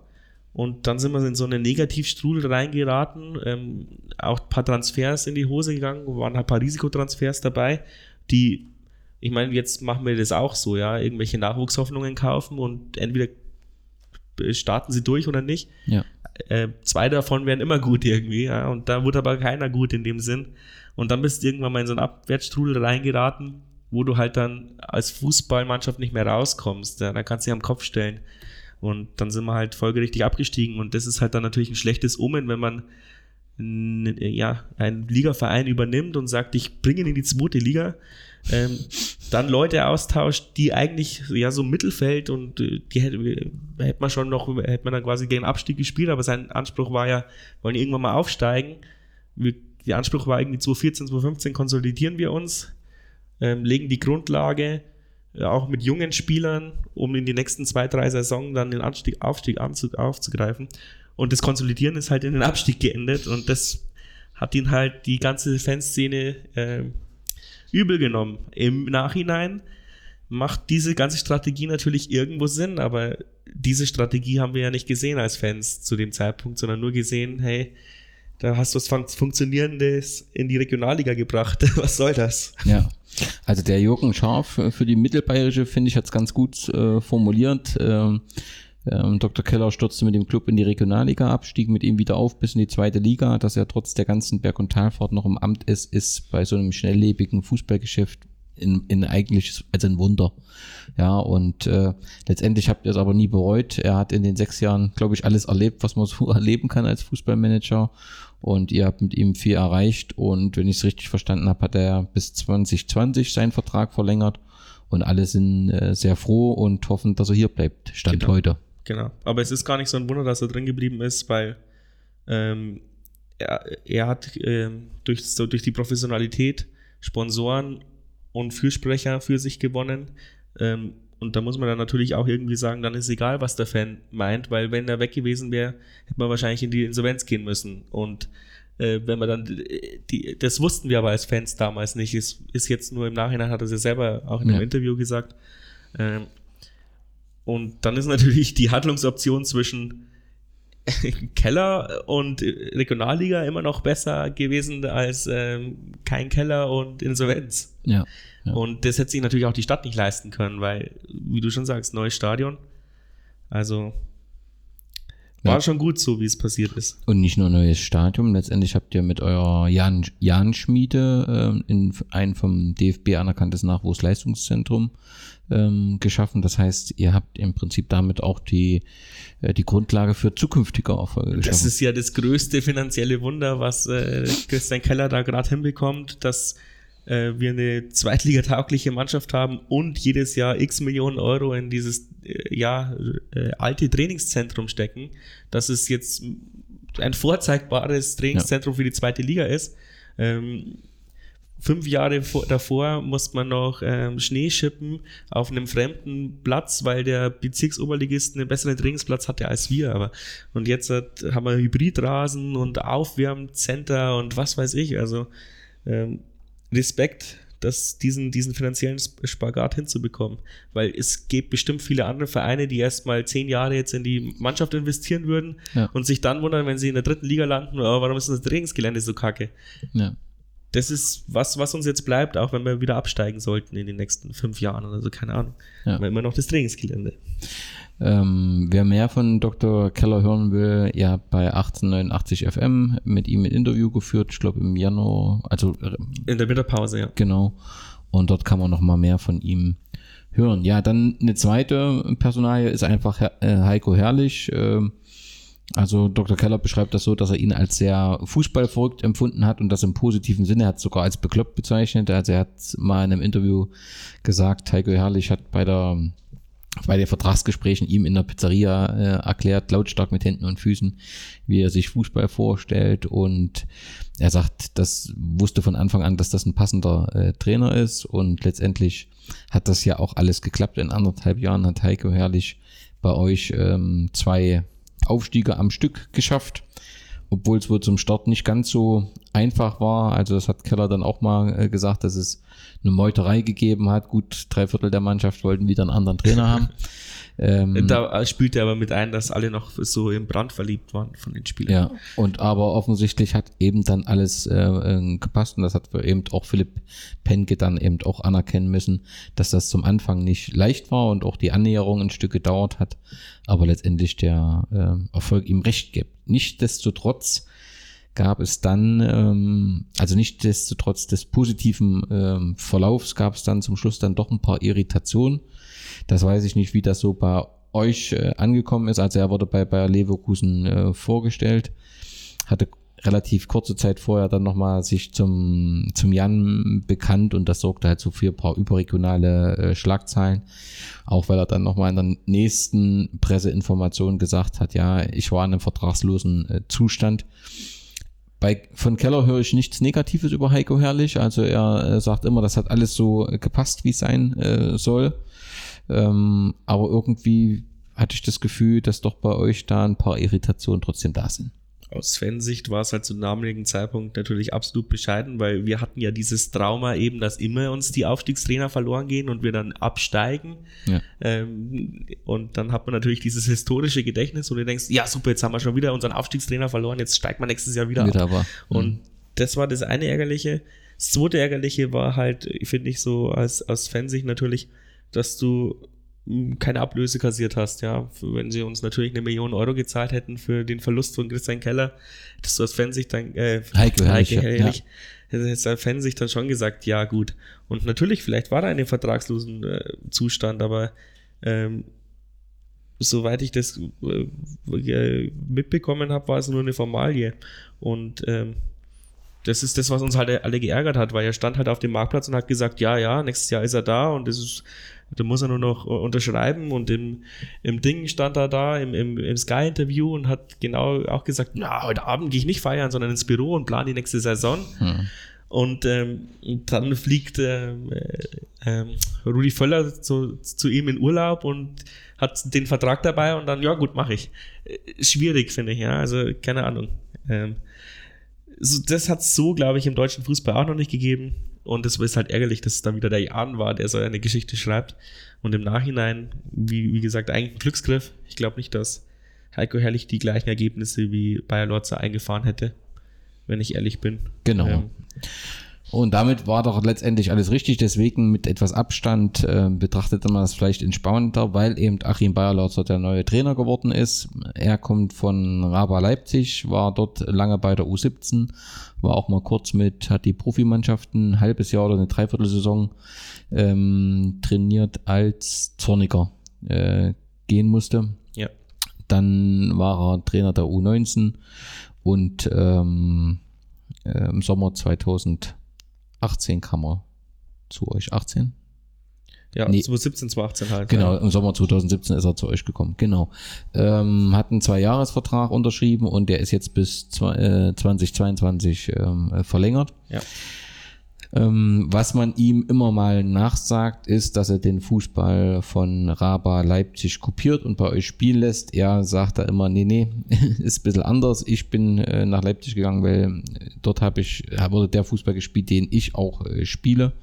Und das ist letztendlich ähm, der Bayer Lotzer Fußball. Egal wie, ähm, er ist auf jeden Fall erfolgreich und passt offensichtlich vom Typ, von der Art hierher, oder? Auf jeden Fall, ja. Also auch ein sehr charismatischer Trainer kann super erklären. Äh, man kann ihn nicht aus der Reserve locken als Journalist oder, oder, oder als Kritiker. Er hat auf alles eine Antwort parat, auch wenn, wenn mal der ein oder andere Wechsel jetzt nicht der Hammer war, wo du sagst, okay, warum ist, warum ist das jetzt passiert, warum hast du das gemacht? Weil Trainer machen ja auch Fehler, auch Ja. der beste Trainer. Und dann hat er es trotzdem immer begründen können und so, dass man halbwegs zufrieden ist. Das ist eine Gabe, aber das ist natürlich vielleicht als Gymnasiallehrer ähm, klar, dass man das kann. Ähm, er spielt vermutlich auch den richtigen Fußball für unsere Mannschaft, weil wir, wir sind jetzt nicht die technisch stärksten. Wir können ab und zu mal ein Tempo rausnehmen, aber es ist jetzt nicht unsere Stärke. Ähm, dieses brutale Anlaufen muss man ja seine Spieler auch immer motivieren, zu jeder Zeit immer diesen Schritt mehr zu gehen als alle anderen. Ja. Wir sind immer die laufstärkste Mannschaft, egal bei Sieg oder Niederlage. Da haben wir, haben wir immer 10 Kilometer mehr am Buckel als der Gegner. Das muss mal zwei Jahre durchhalten. Also irgendwas macht er da auch in der Ansprache richtig. Wir haben schon x Spiele gedreht und zwei davon ähm, nach so einer Trinkpause, wo du sagst, da holt er nochmal alle her in den Kreis, was man sonst nie sieht und macht nochmal eine 30 Sekunden Ansprache während der Trinkpause und danach spielen wir wie von, anderen, äh, von einem anderen Stern. Also ja, da hat er offensichtlich in vielen Bereichen ein Händchen, aber da, ja, da, weil die nächste Frage dann kommt, äh, werden wir ihn halten können, vermutlich. Ähm, da schließe ich mich eh, ausnahmsweise mal Christian Kellers Einschätzung ein und sagt, es ist ein Erstligatrainer. Wenn er es mit uns nicht schafft, dann wird er irgendwann in der ersten Liga landen. Wir hoffen aber nicht nächstes Jahr. Naja, aber letztendlich ähm, ist ja wichtig gewesen, dass man einen passenden Fol Nachfolger nach Heiko Herrlich gefunden hat. Um Vor allem für die Mannschaft, ja. Genau, und auch diese positive Stimmung weiter beizubehalten. Aber Entschuldigung, ähm, Heiko Herr, äh, Bayer Lotzer hat selber gesagt, ähm, es ist nicht sein Verdienst, sondern die, die Stimmung in der Mannschaft war schon so gut, dass man sie gar nicht kaputt machen konnte. Also ähm, hat er wahrscheinlich auch recht. Also die, die Mannschaft ist schon auch ein großer ähm, Baustein. Ja, ich meine, letztens habe ich so ein Interview von, von den Wolfsburgern äh, gelesen, da wo, wo sie Meister wurden mit dem Grafitsch und wie sie alle hießen. Haben auch gesagt, wir waren eine verschworene Gemeinschaft. Wir, wir hätten in jedem Verein vermutlich den Meistertitel geholt, weil es so geile Stimmung war. Und das ist das, was auch die Transfers ähm, sind. Wir holen, wir, wir schauen mehr auf den Charakter als aufs Können. Und ich glaube, das hat sich bisher ausgezeigt. Ganz offensichtlich. Ja, dann nochmal ähm, in Rückblick in vergangene Zeiten. Welche Personen sind da im Verein aufgetaucht? Jemand, den du nicht kennengelernt hast, ist Aki Schmidt. Ähm, äh, langjähriger Spieler bei Borussia Dortmund, war eurer erfolgreichster Trainer, äh, sogar noch äh, 94. Ähm, ja, ist als Nationalspieler bekannt, als Dortmunder Größe, äh, hat offensichtlich hier äh, in Regensburg viele Jahre äh, trainiert und eben auch in, die zweiten, in der zweiten Bundesliga. Wen haben wir dann noch? auch wenn das ein bisschen ein Bruch zu Aki Schmidt ist, Mario Basler, der Ein mal, kleiner Bruch. der mal äh, anderthalbes Jahr hier war, offensichtlich äh, keinen Trainerschein hatte. Da gab es wohl auch Ärger mit dem DFB. Man hat sich dann äh, von ihm ähm, getrennt. Ähm, das hat alles wohl nicht so äh, geklappt, wie man sich das vorgestellt hat.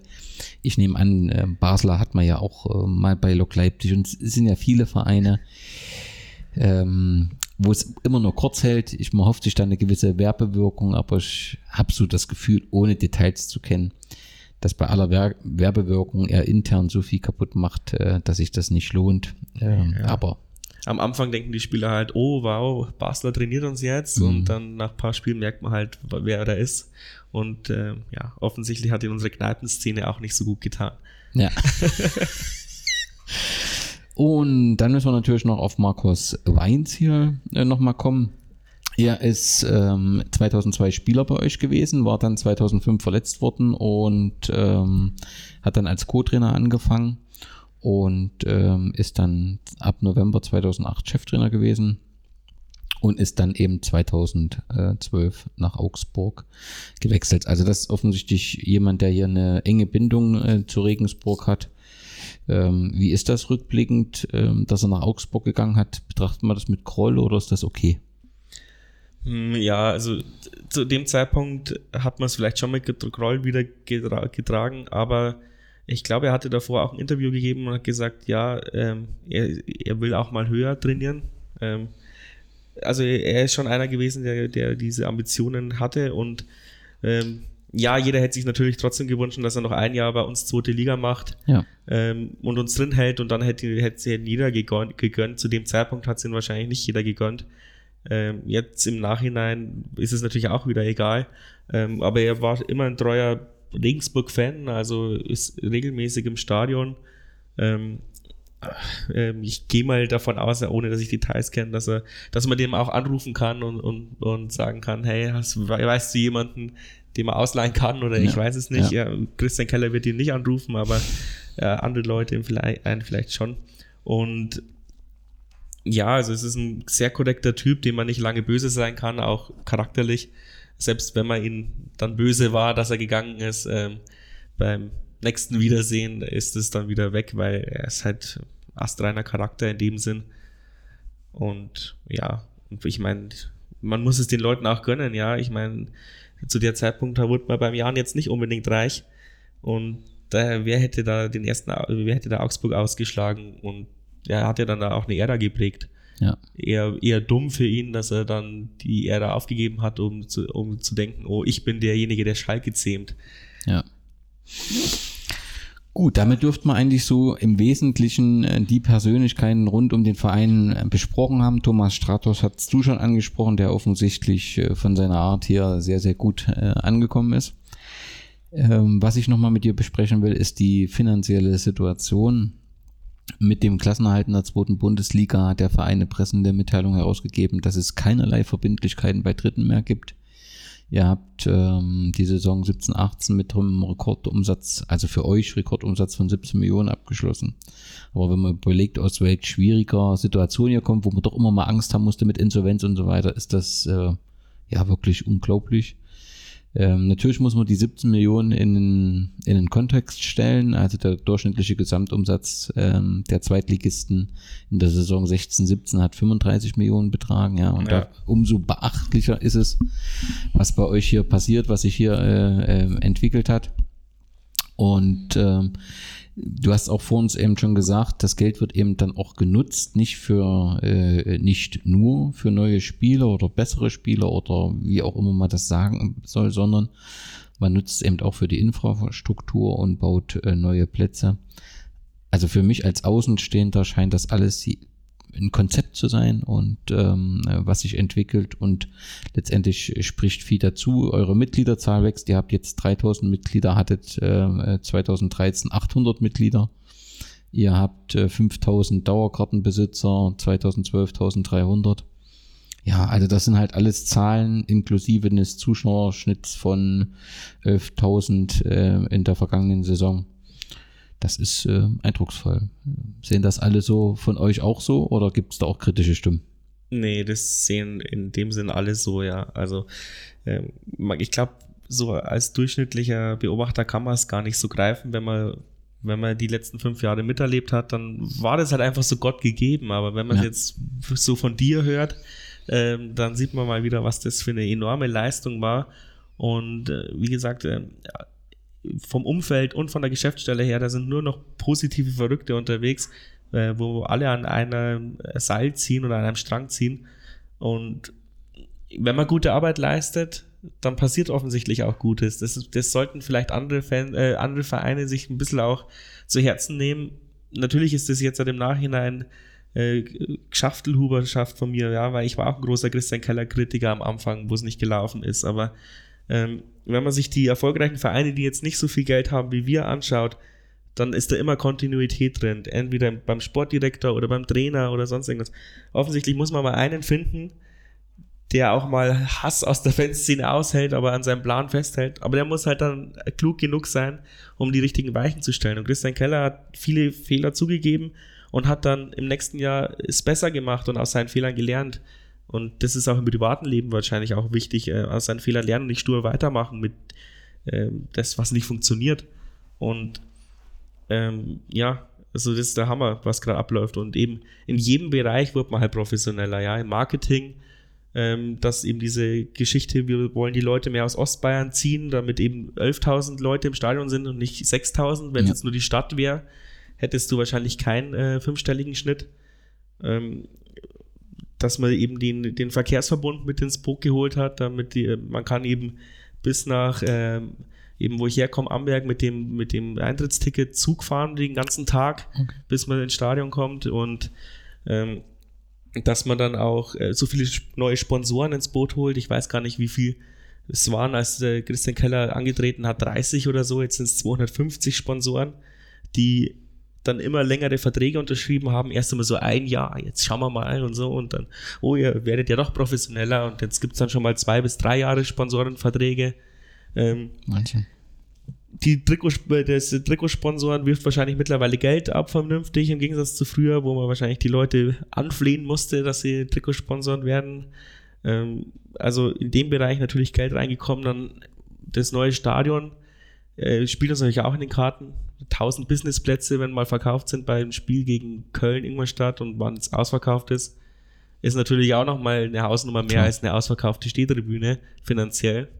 Und ähm, ja, so spielt eins Zahnrad ins nächste. Also man ist nicht nur in einem Bereich gut geworden, sondern eigentlich in allen wichtigen Bereichen.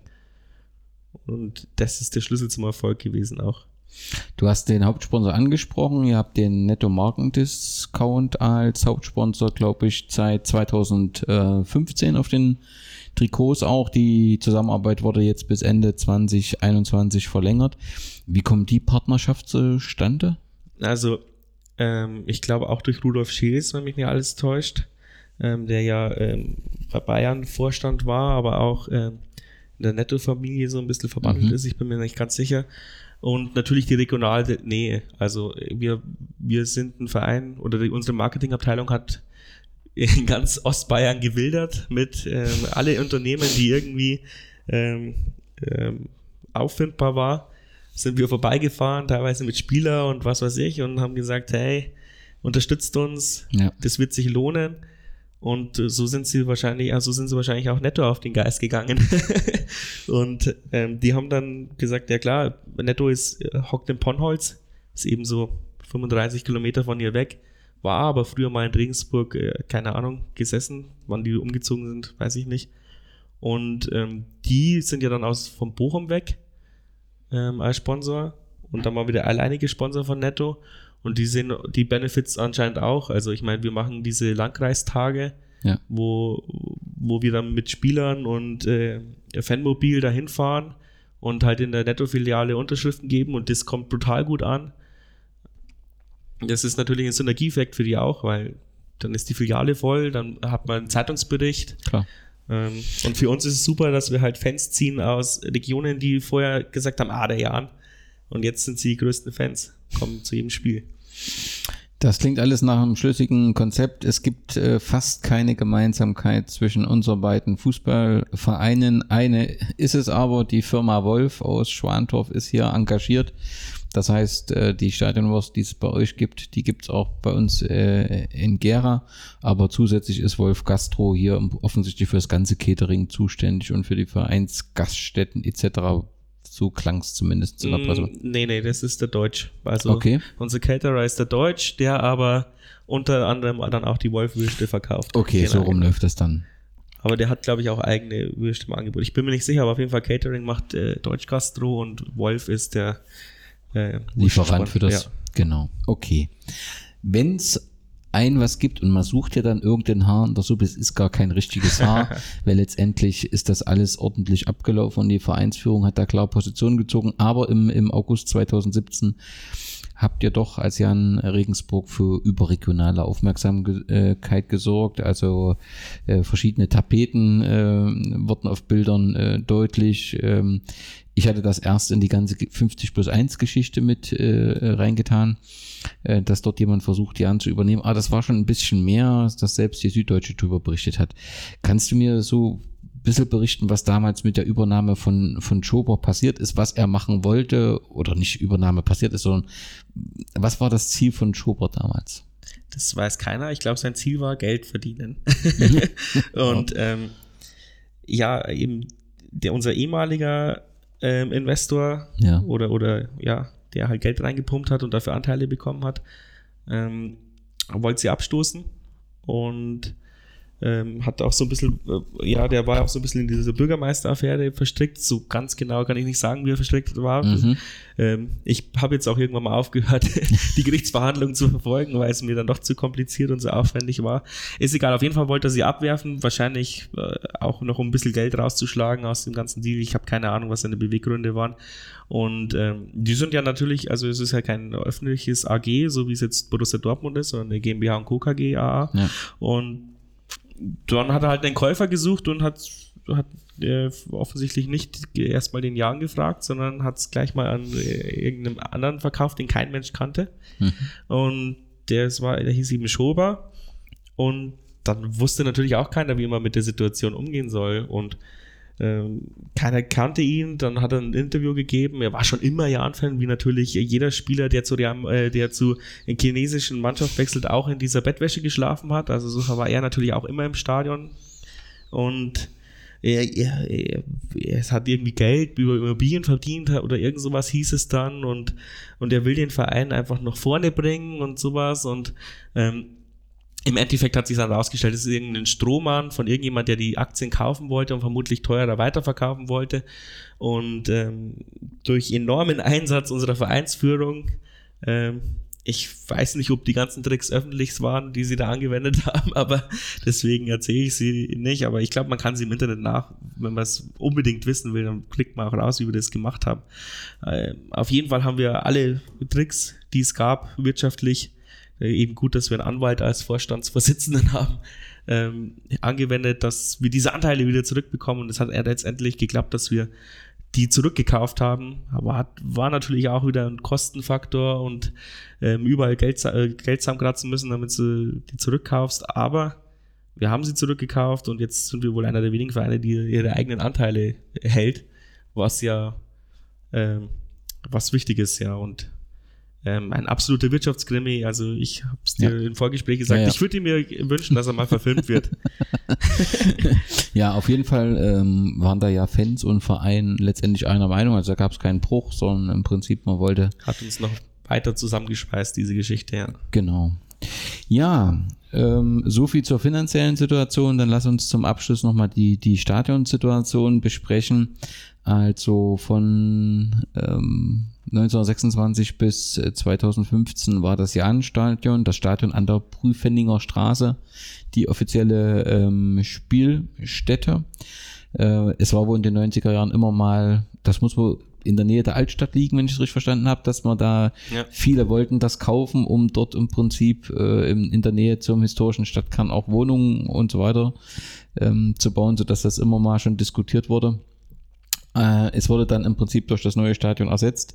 Wie ist das? Traut ihr dem alten Stadion hinterher? Gab es rund um diesen Neubau eine große Diskussion, der ja natürlich in einer Situation passiert ist, nicht wie heute, wo alles so in der zweiten Bundesliga etabliert ist, sondern wo ihr dann eben auch abgestiegen seid.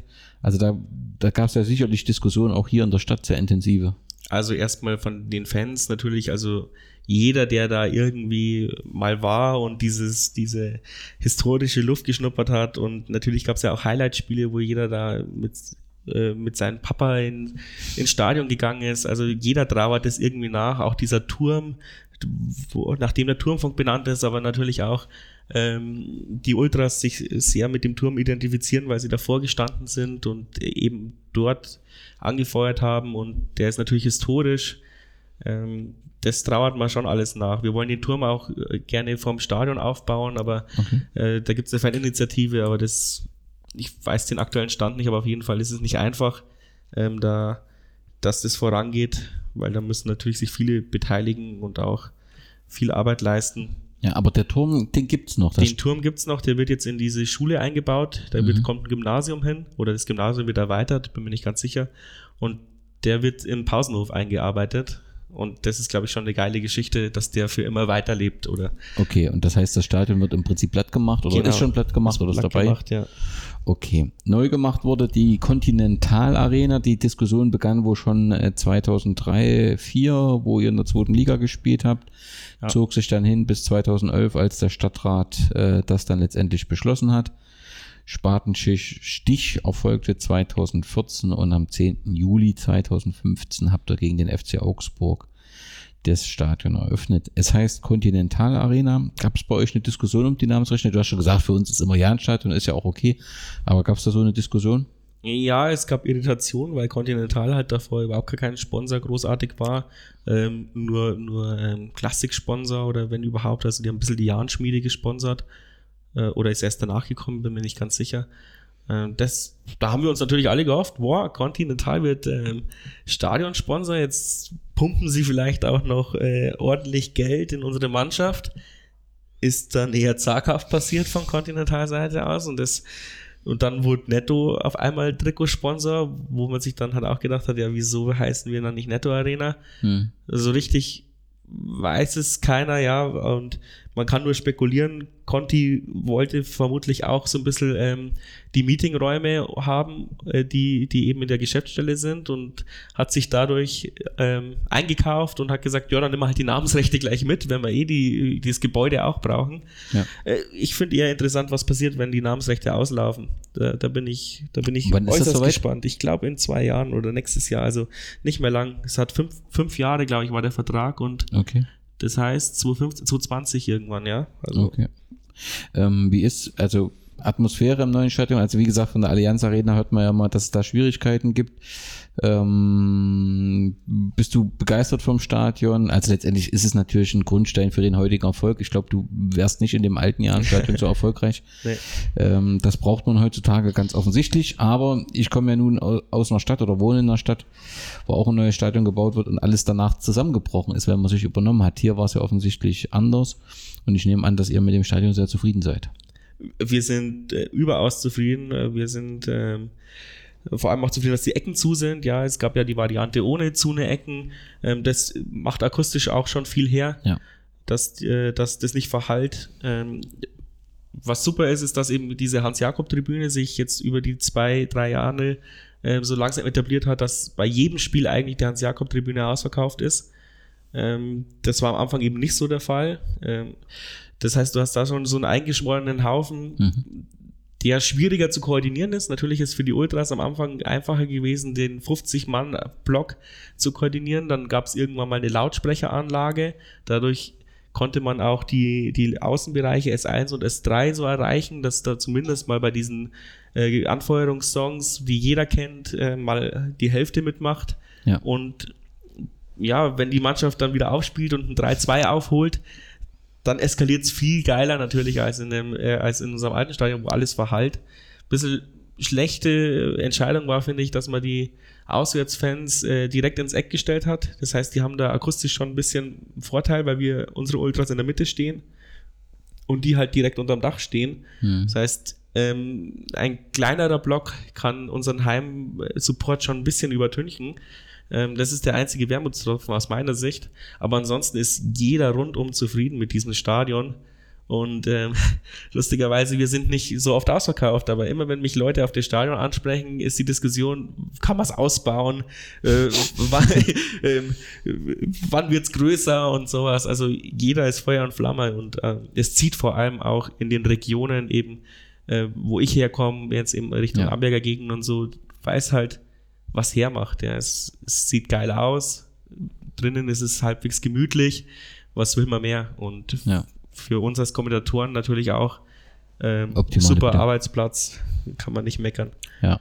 Ähm, wenn ich das richtig verstanden habe, in dem alten Jahrenstadion hast du ja gesagt, standen die Ultras unterm Turm. Das heißt, die standen nicht hinterm Tor. Nein, gegen Gerade. Ja, stand auf der Ja. Gegengerade, was ja in der Regel ein bisschen ungewöhnlich ist. Genau, aber Aber- sie wollten unbedingt dieses, diesen Turm mitnehmen. Ja. Und jetzt aber in dem neuen, in der Continental Arena, steht man dann hinterm Tor. Genau, genau. Okay. Die komplette Hintertour ist 5000 Leute, ähm, Okay. steht Platztribüne. Ja. Und dann gibt's noch ein, ein drittes Zentrum, der Sportpark Kaulbachweg. Wenn ich es richtig verstanden habe, ähm, ist das ursprünglich äh, die Sportanlage von der SG Post Süd Regensburg gewesen, die dann im Prinzip mit Jahren 2000 äh, zusammengegangen sind oder da drin aufgegangen ist. Und äh, seitdem ihr eben zusammen seid, äh, wird dort trainiert, beziehungsweise der Nachwuchs trainiert dort, oder? Genau, also die erste Mannschaft trainiert mittlerweile auch dort. Okay. Früher sind wir immer wieder auf andere Kunstrasenplätze ausgewichen, aber jetzt, wo wir einen Hybridrasen und einen Kunstrasenplatz haben, ähm, ist genug Kapazität da, dass alle dort trainieren. Die äh, teilweise trainieren die Jugendmannschaften noch an der Donau unten, ist noch ein äh, Trainingsgelände, Ja. ähm, aber es ist, glaube ich, städtisch, also trainieren mehrere Vereine dort. Und äh, so läuft es ja. Also ähm, soweit ich das damals, ich habe die Fusion auch nicht so mitbekommen, aber er hat uns dann vor allem im Jugendbereich schon geholfen und natürlich dieses Trainingsgelände ist halt, äh, ich meine, mittlerweile ist halt Regensburg zu diesem Post-Süd-Gelände hingewachsen, sagt man mal so. Früher war das auch irgendwo in der Pampa, in Okay. Anführungsstrichen, an der Autobahn, aber mittlerweile könnte man da wahrscheinlich gute Grundstückspreise äh, erzielen, deswegen ist es eigentlich jetzt schon gut, dass wir ähm, in der Stadt noch so ein Trainingsgelände haben. Ja, und dass du halt keinen zweiten Verein hast, das, der gerade in einer schwierigen Situation dann plötzlich Nummer eins ist, natürlich auch nicht ganz verkehrt. Dann ist im Prinzip klar, wir haben ja, es gibt nur den SSV Jahr in Regensburg. Ja. Also natürlich wird es weitere äh, Fußballvereine geben, aber so, Ja, äh, ein paar gute Landes Landesligisten und so noch. ne? Ja. aber du hast dann eine klare äh, Aufteilung und das ist schon nicht ganz unwichtig. ja, ich meine, das Einzugsgebiet ist jetzt auch nicht so riesig. Zwei erfolgreiche Vereine würden sich wahrscheinlich Genau. sehr kannibalisieren. Genau. Und deswegen alles richtig gemacht, ganz offensichtlich. Wenn wir jetzt in die Zukunft blicken, ähm, ihr seid jetzt in der zweiten, also jetzt in der zweiten Liga aus meiner Sicht etabliert. Du wirst natürlich immer noch sagen, na, so bin trotzdem noch unsicher, ob der guten Erfolg, ob wir das langfristig machen können. Ähm, ist, wenn man so in der zweiten Liga ist und äh, weiterschaut, ist erste Liga realistisch oder ist das völlig unrealistisch? Ersten mit Stadium etc. Ähm, oder ist das trotzdem ein Traum, den man hier so hat? Also Traum nicht. Ähm, infra infrastrukturell sehe ich überhaupt gar keine Probleme. Ja. Da, da sind wir super aufgestellt mittlerweile. Ähm, mit ich, will, ich sag halt mal, mit dieser verrückten Mannschaft ist halt alles möglich, ja, weil wenn du mal mit diesen positiv verrückten Leuten in den Lauf reinkommst, dann passiert so viel und jetzt ist jetzt schon so schon so, dass du in der zweiten Liga wirklich auch, wo jeder jeder schlagen kann, außer halt die drei, die jetzt gerade vorne wegziehen. Aber wenn du mal siehst, hätten wir äh, letztes Jahr so viele Punkte wie wie heuer gehabt, dann wärst du wahrscheinlich auf Platz drei gewesen.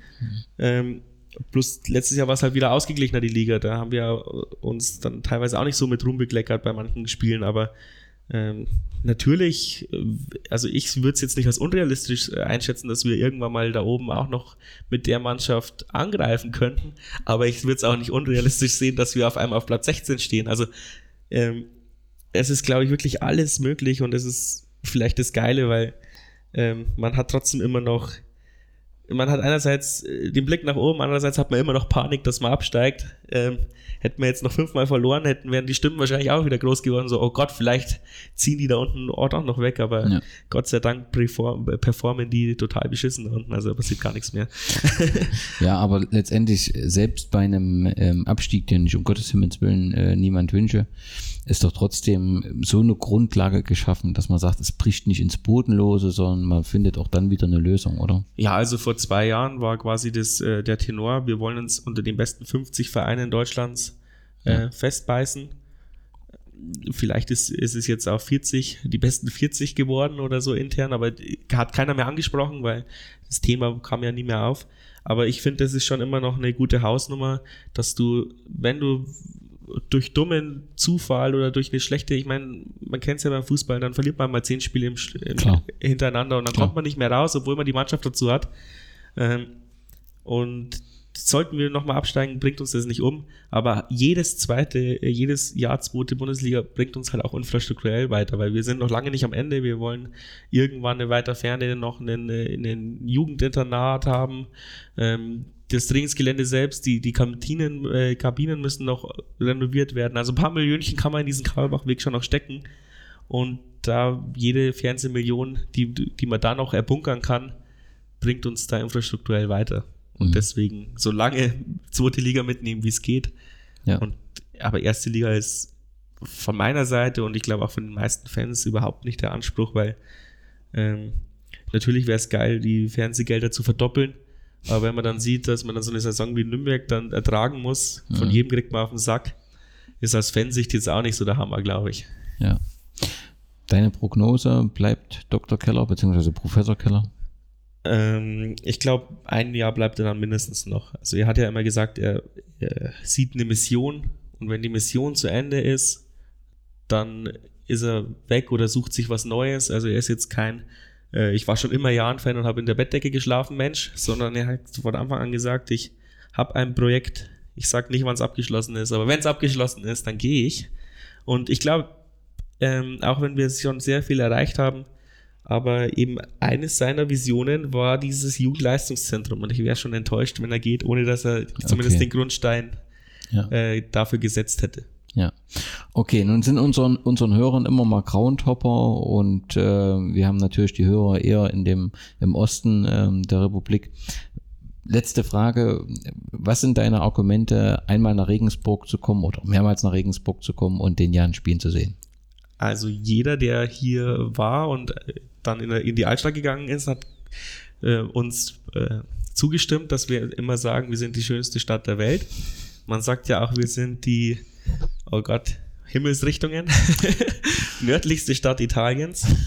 Ähm, könnte man schon sagen, also wir sind sehr geschichtsträchtig. Ähm, Castel Regina waren halt von den Römern eine der wichtigsten Handels, äh, Handelsstraßen, eine der wichtigsten Handelszentren ähm, man, ähm, die Römer spucken dir quasi äh, überall ins Gesicht, wenn du ins Reg äh, durch Regensburg gehst. Ähm, wir haben eine hervorragende Kneipenszene. Im Gegensatz zu anderen Städten muss man nicht großartig überlegen, wo man hingeht, sondern man stolpert einfach in die Stadt und da gibt es Diskos, Kneipen, Clubs. Bis 4 in der Früh findet man immer was. Dann muss man irgendwann mal weiter außerhalb, wenn man noch weiter Party machen möchte. Ähm, eben die, die Atmosphäre ähm, in, in der Altstadt der Hammer. Unser Stadion eben, ähm, es gibt fast nie Probleme mit Auswärtsfans bei uns. Also das heißt, offensichtlich kriegen wir das ganz gut hin, ja. die Leute in, die, in den Block zu bringen. Ist ja nicht selbstverständlich. Das ne? ist nicht selbstverständlich. Ähm, man kann bei uns äh, gut Stimmung machen, weil eben die, die Dech, äh, der Dach, das Dach zugebaut ist und die Ecken zugebaut ist und man direkt da in der Ecke steht. Ähm, unser Stadion ist jetzt nicht äh, die Top 5 in Deutschland, aber schon gut. Kennst du ja. Also kann man, kann man essen. ja. Und auf jeden Fall mal nach Regensburg, aber dann auch ein bisschen die Kneipenszene mitnehmen und davor und danach vielleicht den Kneitinger Biergarten. Dann kann man nicht viel verkehrt machen. Ja, ich kann das nur bestätigen, eine wunderschöne Stadt und äh, mit leidenschaftlichen Fußballfans. Einen davon hattet ihr am Mikro mit äh, Robert. Wenn ihr Robert mal wieder hören wollt, dann ähm, einfach den, den Podcast, den 1889 FM abonnieren oder immer mal beim Turmfunk reinhören oder einfach mal in Regensburg vorbeischauen auf der Tribüne, da werdet ihr ihn schon hören. Robert, dir vielen Dank, dass du dir die Zeit genommen hast und, und deinen Verein, den Jan hier vorgestellt hast. Ich, ich wünsche euch, dass das so weitergeht. Ich freue mich immer über Vereine, die dann eben auch eine Fanbasis aufbauen und das äh, funktioniert ja hier ganz hervorragend. Ja, macht so weiter. Hoffentlich sehen wir uns mal im Pokal oder so. Oder der zweiten Liga. Das zweite Liga, nicht Pokal. Äh, vielleicht da ist ja immer mal, hat man mal etwas Glück hat. Vielleicht klappt es über den Weg. Auf jeden Fall nochmal herzlichen Dank und allen Hörern vielen Dank fürs Zuhören. Wir freuen uns über euer Feedback, ob bei Facebook, Twitter oder einem Kommentar im Blog. Und äh, ja, dann eine gute Zeit und Glück auf. Servus.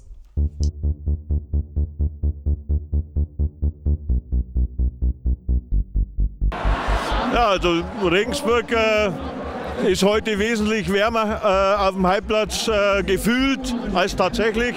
Die Leute freuen sich, glaube ich, zu Recht.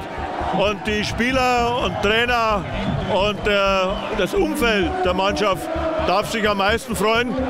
Nicht nur, dass der Jan aufsteigt, ist toll, sondern wie sich der Jan in der zweiten Saisonhälfte immer wieder zurückgeschämpft hat und zum Schluss auch noch mit aller Dramatik den Aufstieg perfekt gemacht hat. Das ist äh, einfach ein tolles Erlebnis gewesen.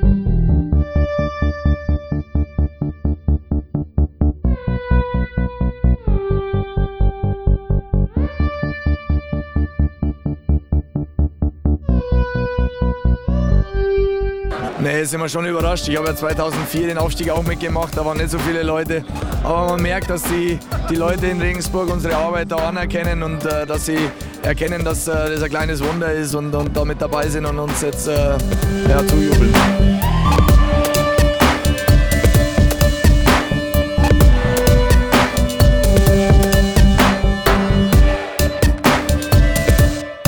Einwandfrei Aufstiegsstimmung ist. Ne?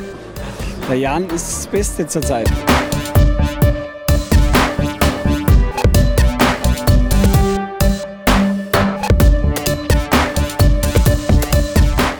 Stimmung ist hervorragend. Ja, wie ist die Stimmung? Die Stimmung kann einfach bloß geil sein. Jeder versucht Fotos zu machen, jeder ist live dabei, jeder feiert den Aufstieg. Das ist der absolute Oberwahnsinn. Das ist einfach nur krass.